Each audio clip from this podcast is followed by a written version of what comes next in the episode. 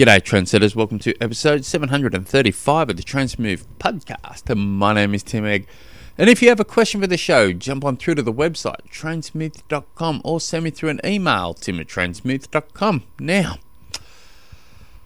unlike a lot of episodes of late, I have something to talk about finally. I just I feel like um, lately, because I've just been avoiding things left, right, and centre um, i am starting every episode with I've got nothing going on in my little world, and so uh, I just you know. I'm struggling, but now I've got something to talk about, and so you know, in the first time in the last year, you know, in a year and a half, I finally got a race in. I raced. It's just it's been a long time since bloody you know, in between races, and originally I thought you know, um, I, I would just have a, a quick chat, um, quick story on, on the race, and then move on to the questions. And then a mate was saying, "Well, got to do a whole episode on it." And I thought, nah. Anyway, I was convinced to make this podcast about myself, and you know I don't like to talk about myself that much, but just this one time we'll make another exception. So. I did 70.3 Tasmania last weekend, and um, I, I, you know, as I just mentioned, a first race in a year and a half. And not only that, leading into this race, it's the first time in four years I've had no niggles, no injuries, no nothing. It was like I've had a, a long period of time here with just nothing. Everything's been ticking along perfect. I have my training plan that I create myself. I, I follow the training plan. I'm very, very focused on being injury free. I spend a, a, a silly amount of time monitoring that and assessing that and working on that and think I'm just thinking this is bloody beautiful. And then Tuesday, last Tuesday ticks ticks along, and I'm going for a seven kilometer easy. Sorry, I'm going for a one hour easy run, just trotting along nicely. And uh, seven k's into this bloody run, my post. I feel this pain in uh, my post uh, on my on my left hand, my left hand post and I and I've oh, oh crikey! So I've started walking, and I walked for one minute, and I started. You know, that right should, should be fine. We'll have another crack here, and then I go go again. I take about three running steps. She goes again. I thought, bloody hell! So I swear a little bit, and um, I call up my daughter who came swung. You know, came and picked me up, and I could I was feeling around and I could see feel my post tib and it felt you know from about midway up my shin down into my um, ankle it felt like I've got a metal rod down there just like I, have stuck a you know a, a, metal coat hanger in in under the skin. I'm thinking geez whiz.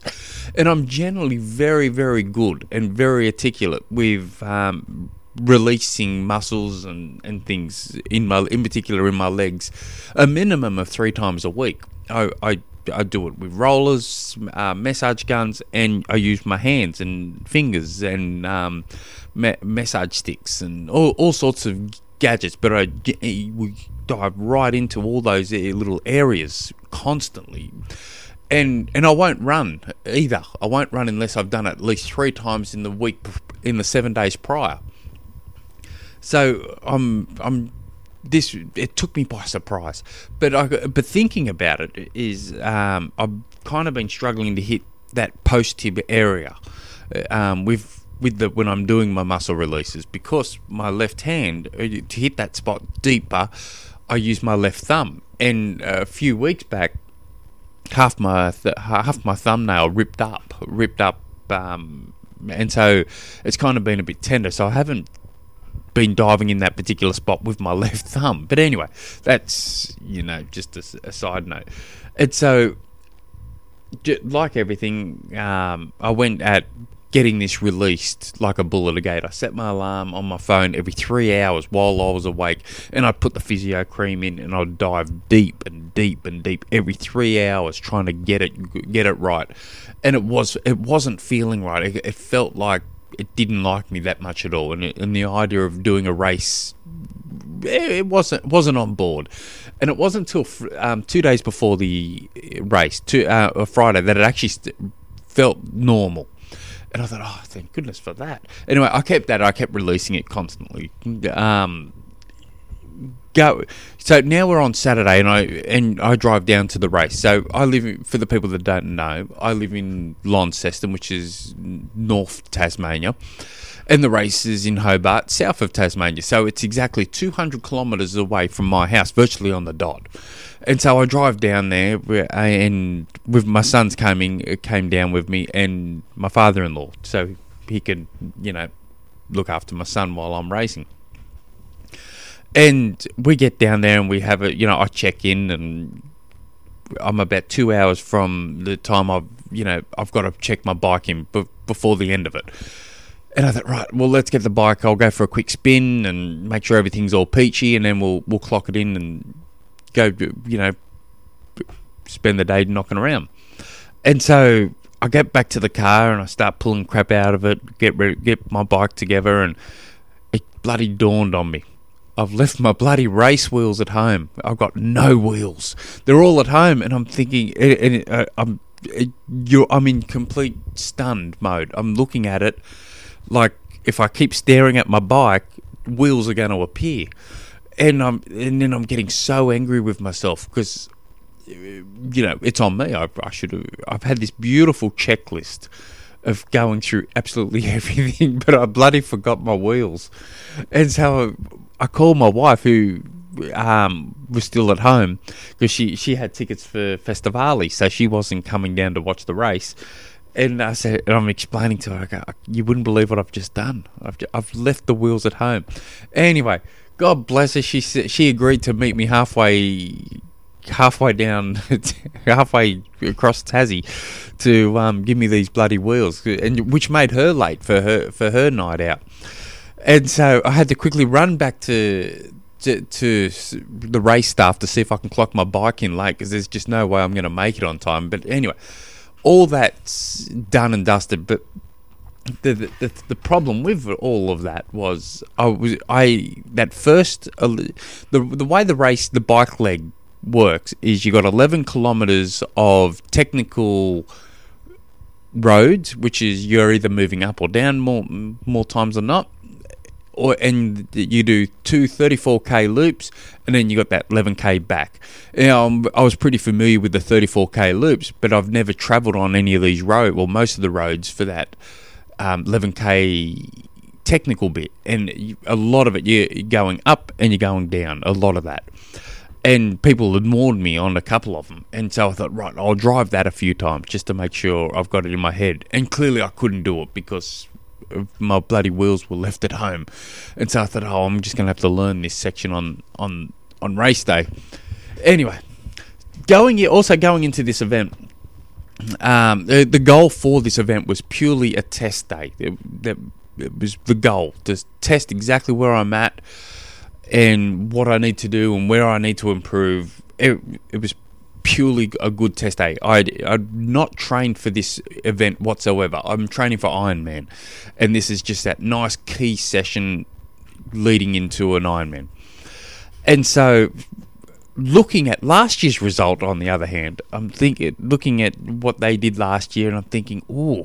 And and the temperatures here in Tassie have been quite warm, and it's been very windy down here in Tassie for a few solid weeks and I'm thinking, you know, if this wind, if the if the wind picks up, if if I can have a flat swim, if I can have a flat swim, uh, a warm day, and if that wind picks up once I'm on that bike, really picks up, I might be able to sneak into the top five here. That's what I'm thinking to myself. But for me to do that, because I'm not fast I'm by any stretch, but I but I I'm confident enough that I'm strong enough that I could just keep with my power numbers and goals that I set for the day, that I might be able to sneak into top five. But I'd have to have all those things in place for me to do it. Flat swim course, here, um, a warm, rather windy bike, and a and a warm, windy run. That's what I needed. I got none of that. Absolutely none of it. Unfortunately, um, it was completely the opposite of all of that. So the swim, um, last year was pancake flat. Um, I was a volunteer at last year's race, and I'm thinking, geez, that's a beautiful swim there. It looks almost like a swimming pool. Um, today, it was. It, it was choppy. This this year was choppy, but not as bad as what a lot of people made out it was. Uh, I heard a lot of people talk about how choppy it was. I didn't think it was as bad as what everyone was making out. I thought it was cold. No one was talking about how cold it was, but they were talking about um, how choppy it was. But it was choppy, but as I said, not as choppy as I thought. Not as choppy as everyone was making out. Um, but as, but the I, I swim, I take off in the swim, and it, at first I, I'm thinking, geez, this is bloody freezing in here. It's cold. Anyway, after about 800 meters, it felt normal, and so I'm during this whole swim, from the time I I dive into the water to the time I get out, it felt easy. It I, I felt relaxed. I felt smooth. I felt comfortable. I felt and um, I would say every dozen swim strokes I could because I breathe from I breathe on the right hand side in a race every second stroke. Every you know six, eight, ten strokes, I would glance at my right arm at the catch phase just to double check that that's looking good and it was looking good. And I'm thinking, geez, everything's nice. Though I did make a pretty big mistake.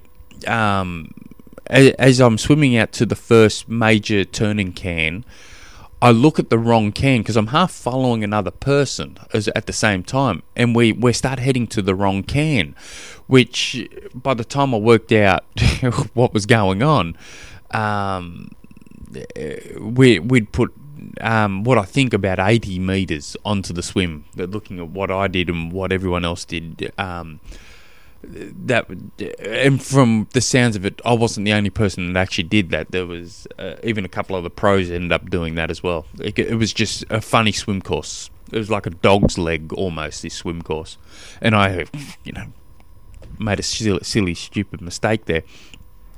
But the swim felt good. I felt I, I, it was hard to describe how good this swim felt. I get out of the water. I look at my time and I'm thinking that can't possibly be right. This it's like three four minutes slower than I thought I just did because I'm thinking I, I I felt great, and I'm looking at the time. I, would have no idea what happened, and, and, and still, there's a fair part of me that still doesn't know what actually went wrong in that swim. I think, um, and you could say, well, you swim 80 meters more, but I'm looking at my average pace on my watch. It should be a lot faster than what it was. Um, I think what I did wrong is I just didn't. I just didn't swim hard enough. I think I swam easy, and um, I, I think that's what what, it actually was because I, I exited that water feeling really relaxed. I was barely breathing deeply, running into transition one, which never happens. So I I think I just took it a bit too easy. I think that was a, another stupid mistake of mine. Um, so I get on, get onto the bike course, and the original plan was to recycle it 235 watts, um, 300 watts capped on the or 305 watts capped on the hills, um, and trying to pedal as much as possible down the hills, trying to um, have my power variability to um, 1.06. There's somewhere around there. So that's kind of what I was aiming for. Um, that didn't happen, um, unfortunately. Um, the roads were um, just slippery, wet and slippery. It, it, it, was wasn't raining, but it wasn't. Um, it was a sprinkle. It spitted on us uh, constantly, and it was the the roads were so slippery. And I I slid out about a half a dozen times. I would guess somewhere around there. And the problem with that is, you know, I, I crap my pants every time, but um, and there were only small slips. Uh, uh, um, I I stayed upright every time, but I kept thinking, "Geez, is there something? Did I did I check the bike before? You know, is there something wrong here? What my tires were all right this morning? Did I double check the bolt? And I'm I'm, I'm start questioning, is it my equipment? Because I'm looking. Uh, I knew a lot of people hit the ground because you just got to look at them and they're they're, they they, they clearly got hit the ground, and um, but yeah, it was um, it was slippery, slippery for everyone. It turned. I, I spoke to a few people, in, including people with. Um, eh, now, I've I always consider myself uh, my, my, bike handling skills. I th- I believe are above, just a bit above average. Um, my bike handling skills, and then I talk to people with spectacular bike handling skills that make me look like a bloody, you know, a complete numbnut. I talk to them, and they, they slid out as well. And I thought, right, that that make that make me feel good. That makes me feel great. that I'm not the only one.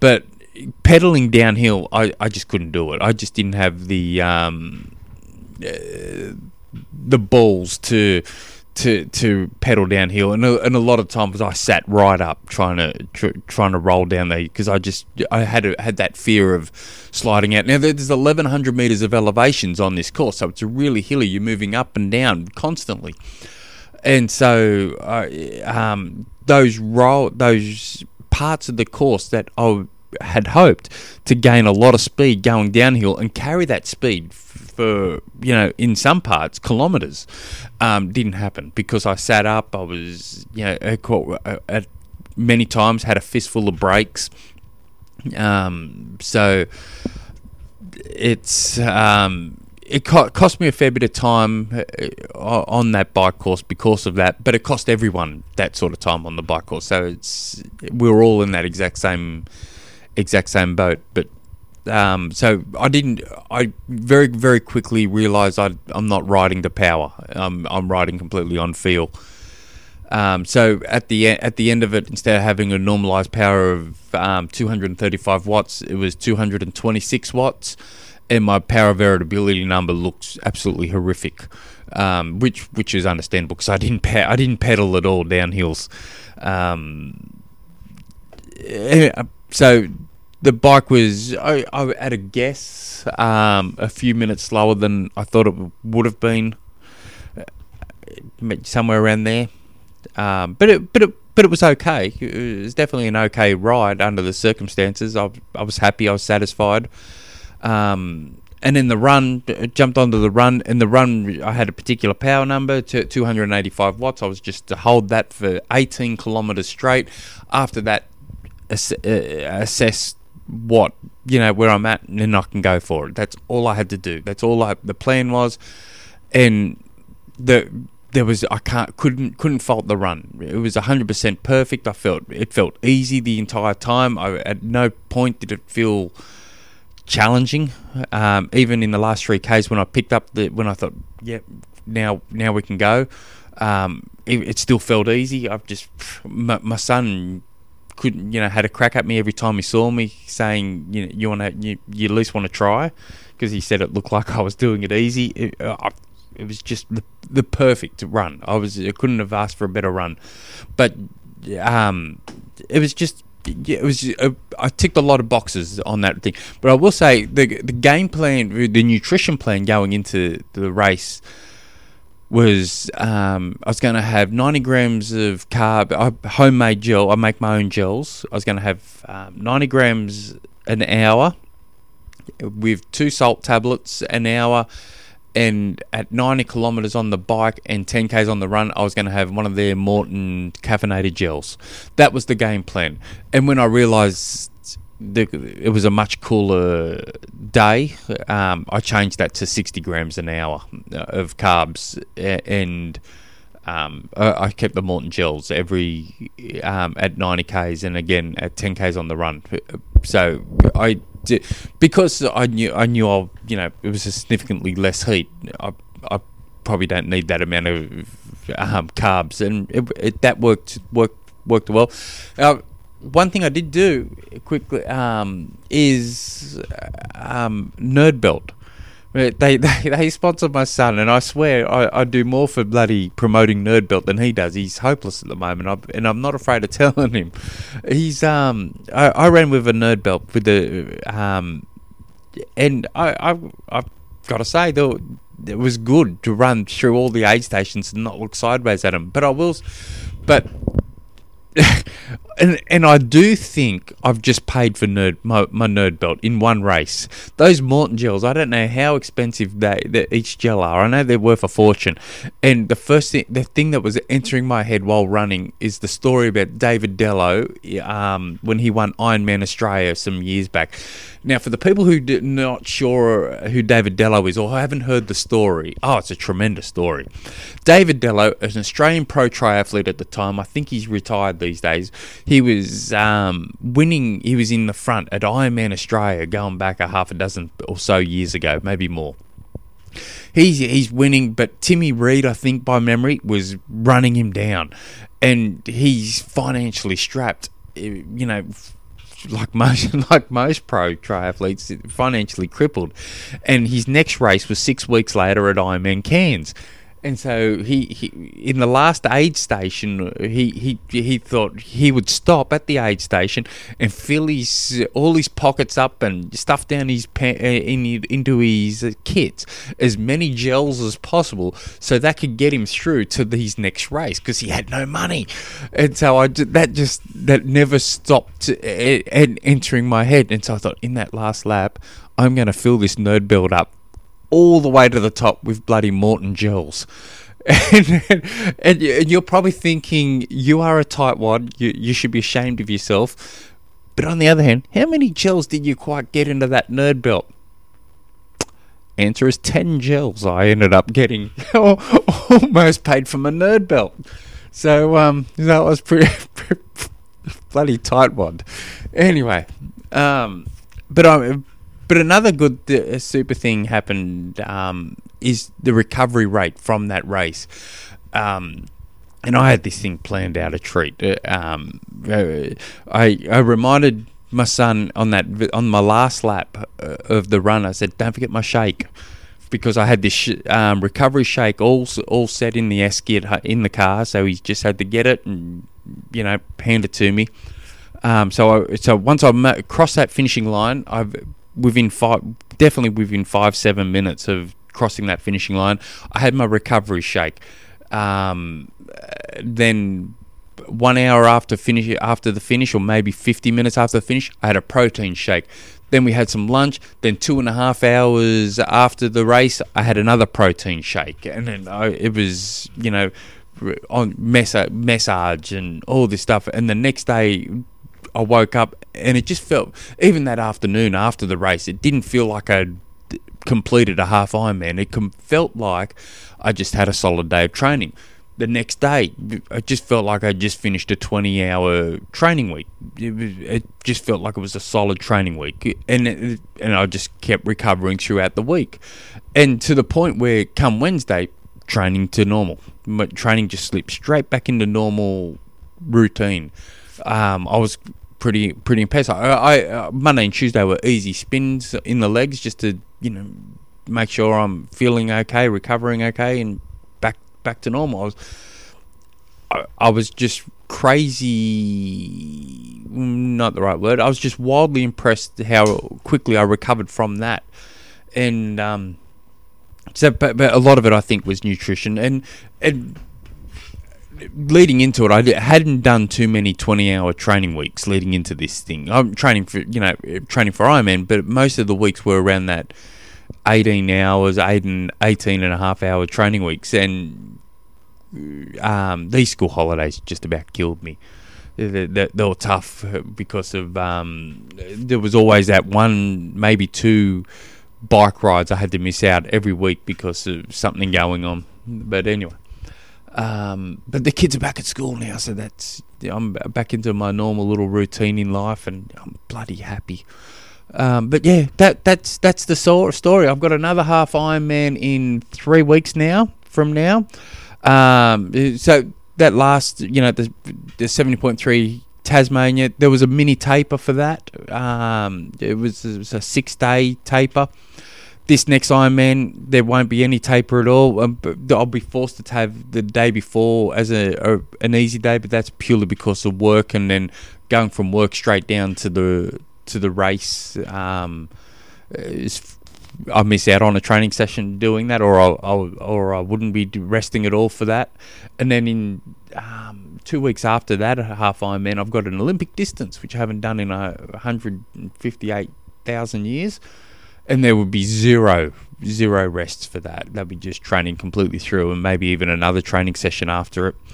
Um, and then all roads lead to Ironman. That that that's that's my little story.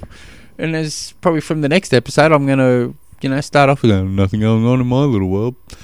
If you guys have any questions, training, racing, nutrition, if you're still here listening to this, me carry on, uh, you know, just gibbering crap, really, send your questions through to tim. Until next episode, hooroo.